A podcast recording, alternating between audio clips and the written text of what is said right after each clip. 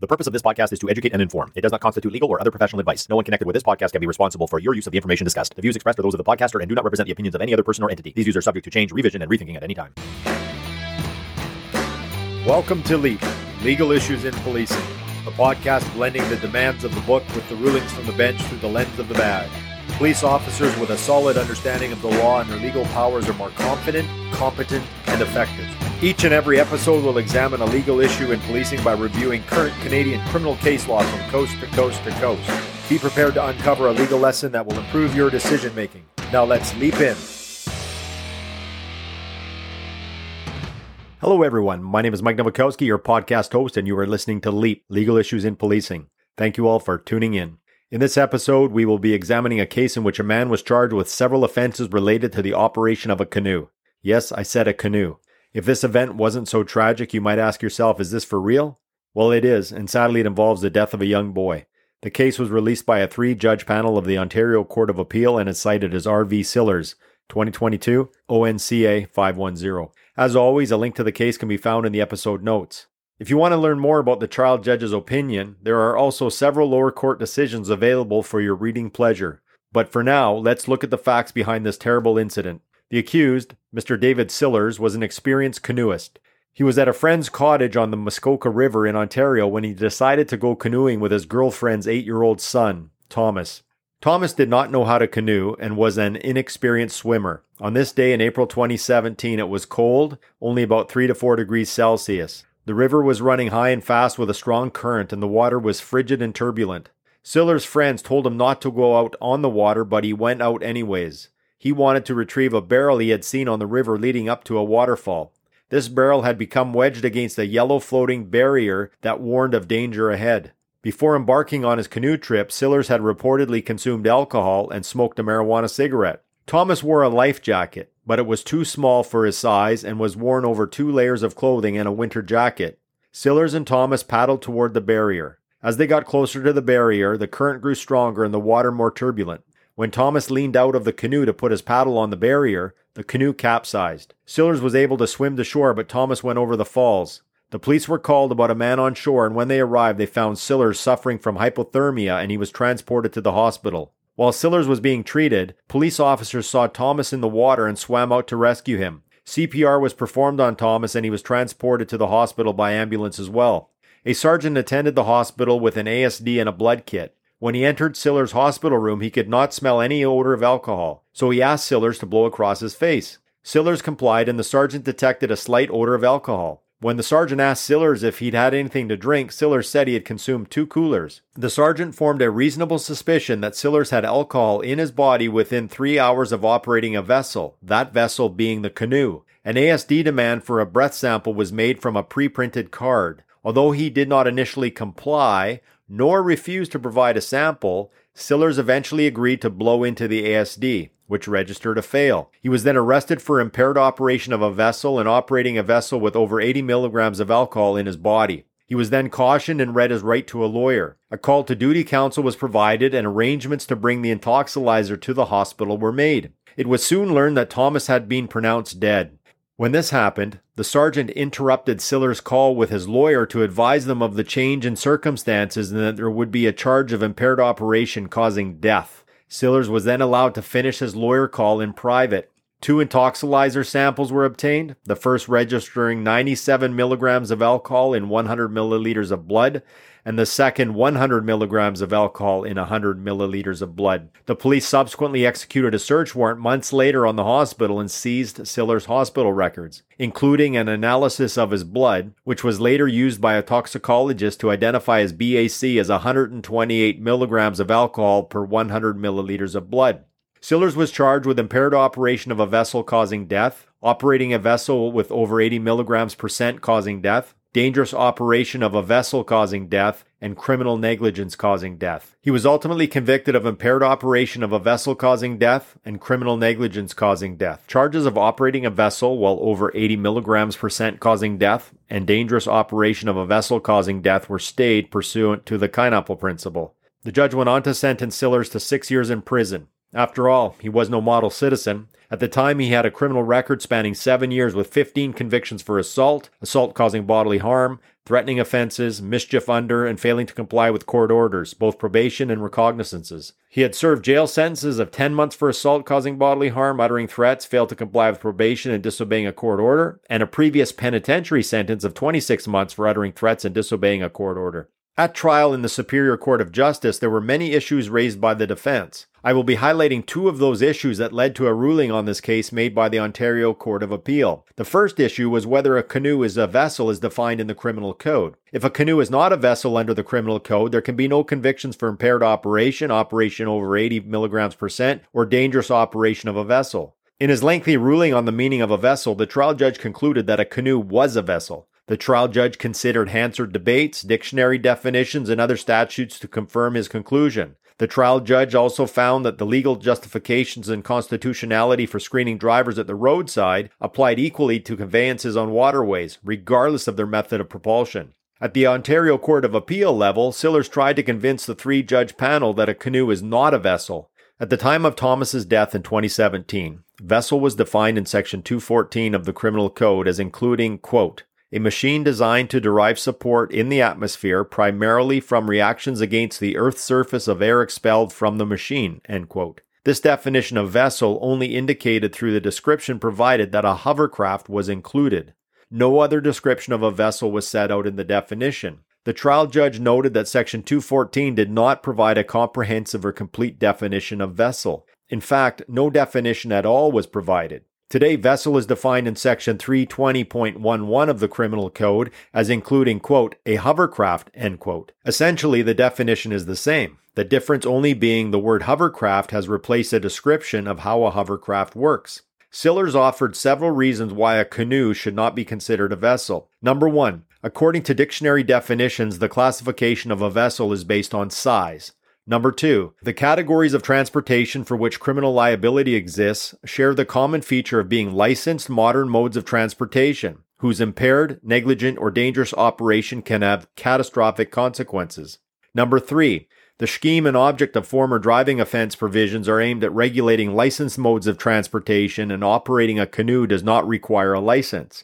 Number four, the logic of regulation breaks down with canoes, as multiple people can control its speed and direction. And number five, a canoe is muscle powered and thus more analogous to a bicycle. But the Court of Appeal rejected Sillars' arguments. Its discussion went fairly deep into the weeds. As a frontline police officer, the principles of statutory interpretation and legislative intent are things you generally do not consider. But let's explore them a bit in this episode. Let's take a deeper dive. Interpreting a statute requires attention to text, context, and purpose. So, when looking at the meaning of a word or words, they must be interpreted in their entire context and in their grammatical and ordinary sense harmoniously with the scheme of the act in which they are found and the intention of Parliament. In looking at the text, dictionaries can be a useful tool. So, while some dictionary definitions of vessel refer to size, others include any watercraft capable of transportation on water, and still others just say a boat. The Merriam Webster Dictionary, for example, defines canoe as a light, narrow boat. A boat is then defined as a small vessel for travel on water. A vessel and a boat are synonymous. And in the context of the Section 254 Sub 2 ASD provision, a canoe is a boat. Here's what the Court of Appeals said quote, The text of Section 254 Sub 2 thus suggests that canoe comes within the intended meaning of vessel. An analysis of the purpose or object of the enactment confirms this reading. The object of the enactment is to protect the public from the consequences of impaired operation of conveyances on the water. The scheme and object of the Act is clearly to address the public safety issue of impaired conveyances on the road and on the water. Impairment creates risks to passengers of a canoe, other watercraft, swimmers, and first responders. Unlicensed conveyances, non muscular powered vessels, and sailboats pose a risk of injury and death just as licensed and motor powered conveyances do. The risks are not restricted to vessels that are required to be licensed. End quote. Furthermore, the word vessel appears several times in the legislation, but there is no qualifier such as when vehicle is qualified by the word motor. In the Court of Appeals view, if the legislature sought to limit liability to exclude muscle powered vessels or non licensed conveyances, it would just have done so. Additionally, the dangerous operation provision found in Section 249 Sub 1, as it was then written, includes water skis, surfboard, water sled, or other towed object. These are not motorized or licensed conveyances. So, as you can see, statutory interpretation is a fairly involved process. At the end of the day, a canoe was found to be a vessel. The second issue I wanted to examine was Sillars' submission that the delay in advising him of his right to a lawyer violated his Section 10b charter right to counsel. At the trial, the judge found the sergeant's request for Sillars to blow across his face was for the purpose of determining whether there were grounds to reasonably suspect he had consumed alcohol. It was not until the sergeant formed a reasonable suspicion and made the ASD demand that Sillars had been detained. And even if the request for Sillars to blow across the sergeant's face and the subsequent question asked about whether he had anything to drink amounted to a detention, Sillars' Section 10b rights could be briefly suspended. Although this was not a roadside detention, the demand could not have been made at the waterfront because Sillars required medical attention and the police were still investigating what had happened. It is not uncommon for screening measures which precede the demand to be conducted at a hospital. Sillars contended that his right to counsel was breached by the delay in informing of his right to counsel, which was not provided to him until after he was arrested. Under Section 254 Sub 2, as it was then, a peace officer could demand a breath sample for an ASD. A fail on the ASD then can provide grounds to demand breath samples for analysis by means of an approved instrument, like an Intoxilyzer. The right to counsel is suspended during compliance with a screening demand. Sillars wanted the suspension of the right to counsel to only apply at the roadside or on the water, not in a hospital. His argument went like this Once he was in the hospital, there was no longer any urgency to obtain the sample. As he put it, the forthwith requirement would not apply at the hospital and the right to counsel not suspended because the rationale for relieving the police from their Section 10b obligations is limited to roadside or waterfront demands. In his opinion, he should have been advised of his right to counsel before the ASD test. But the Court of Appeal judges didn't buy what Sillars was trying to sell them. The ASD provision contains an implied exemption temporarily relieving the police from their Section 10b obligations. There are two temporal or timing requirements to a demand under Section 254 sub 2 of the Code. One temporal requirement is the timing of operation. The officer must have reasonable grounds to suspect that the person has alcohol in their body when the officer makes the demand and that the person was operating the vessel within the preceding three hours. The other temporal requirement is the timing of the demand. In assessing the effect of the delay in fulfilling the forthwith requirement on the right to counsel, several factors are considered. Number one, the context. Number two, the immediacy requirement commences at the stage of reasonable suspicion and must take into account all of the circumstances. The police officer must promptly make the demand once they form the reasonable suspicion that the operator has alcohol in their body. Number three, the time from the formation of reasonable suspicion to the making of the demand to the detainee's response to the demand by refusing or providing a sample. This must be no more than is reasonably necessary to enable the officer to discharge their duty as contemplated by Section 254 Sub 2. And number four, consideration of whether the police could realistically have fulfilled their obligation to implement the detainee's Section 10b rights before requiring the sample.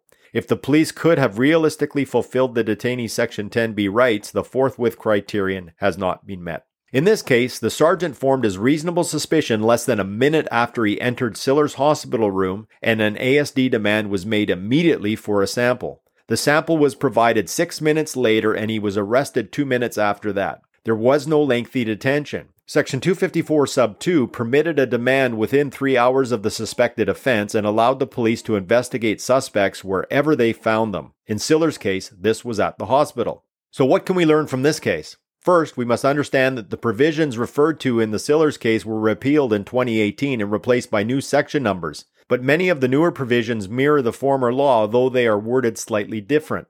For example, impaired operation, the former section 253, specifically speaks to the impaired operation of a motor vehicle, vessel, aircraft, or railway equipment. The new provision, section 320.14, speaks to the impaired operation of a conveyance. A conveyance is now defined in section 320.11 as meaning a motor vehicle, vessel, aircraft, or railway equipment. So the two provisions cover off the same modes of transportation. But former section 253 sub B as an offense required a BAC in excess of 80 milligrams percent. Today, the BAC level must be equal to or exceeding 80 milligrams percent to be an offense. This is a small but important change. I remember many years ago when I arrested a male for impaired driving when he ran over an elderly lady crossing the road in a marked crosswalk, killing her. By the time he blew in the breathalyzer at the station, his BAC was exactly 80 milligrams percent. We needed a toxicologist to extrapolate backwards to provide an opinion of what his BAC was at the time of driving. And of course, many of you know of the current mandatory alcohol testing for operators of a motor vehicle. This does not include other conveyances like vessels. There are other differences, but I just wanted to point out we must be careful in applying case law from decisions when the law has since changed. But what did we learn here? Number one, a canoe is a vessel. Remember, the current definition of vessel is almost identical. And what is really interesting, the initial draft of the new impaired legislation included a definition that read vessel includes a hovercraft, but does not include a vessel that is powered exclusively by means of muscular power. But the part about not including a vessel that is powered exclusively by means of muscular power, which would encompass a canoe, was dropped. So we are left today with a vessel including a hovercraft, literally the same as when it was when Sillars was charged. Number two, under the former Section 254 sub 2 demand, the term forthwith was interpreted as meaning immediately or without delay. It indicated a prompt demand by a peace officer and an immediate response by the person to whom the demand was made.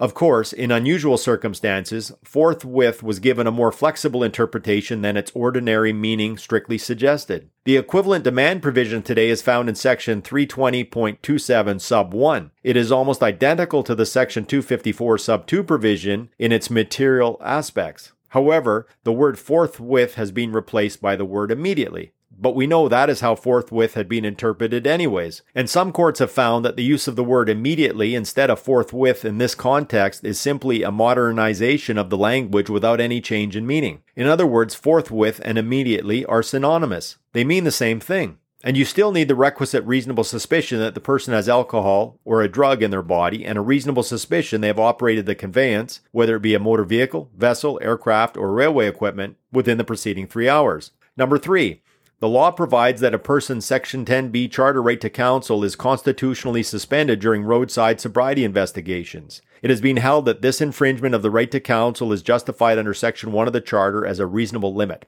But this justification only exists if the ASD demand and the administering of it complies with the immediacy requirement contained in Section 320.27 of the Criminal Code. The equivalent of the roadside for motor vehicles is the waterfront for vessels. This includes waterfront ASD testing. The fact that the ASD demand in the Sillars case occurred at the hospital did not change this. The police can hold off advising the operator of the right to contact counsel until the demand has been complied with, despite a detention that is occurring and ongoing. However, where there is a delay in accessing the screening device, the Section 10b charter limitation may no longer be in effect. Police officers must, in such circumstances, consider whether they can realistically fulfill the Section 10b charter rights before requiring compliance with the screening device. I know this was a lot of information, but I believe it is important sometimes to understand how or why a court comes to its conclusions rather than simply the outcome.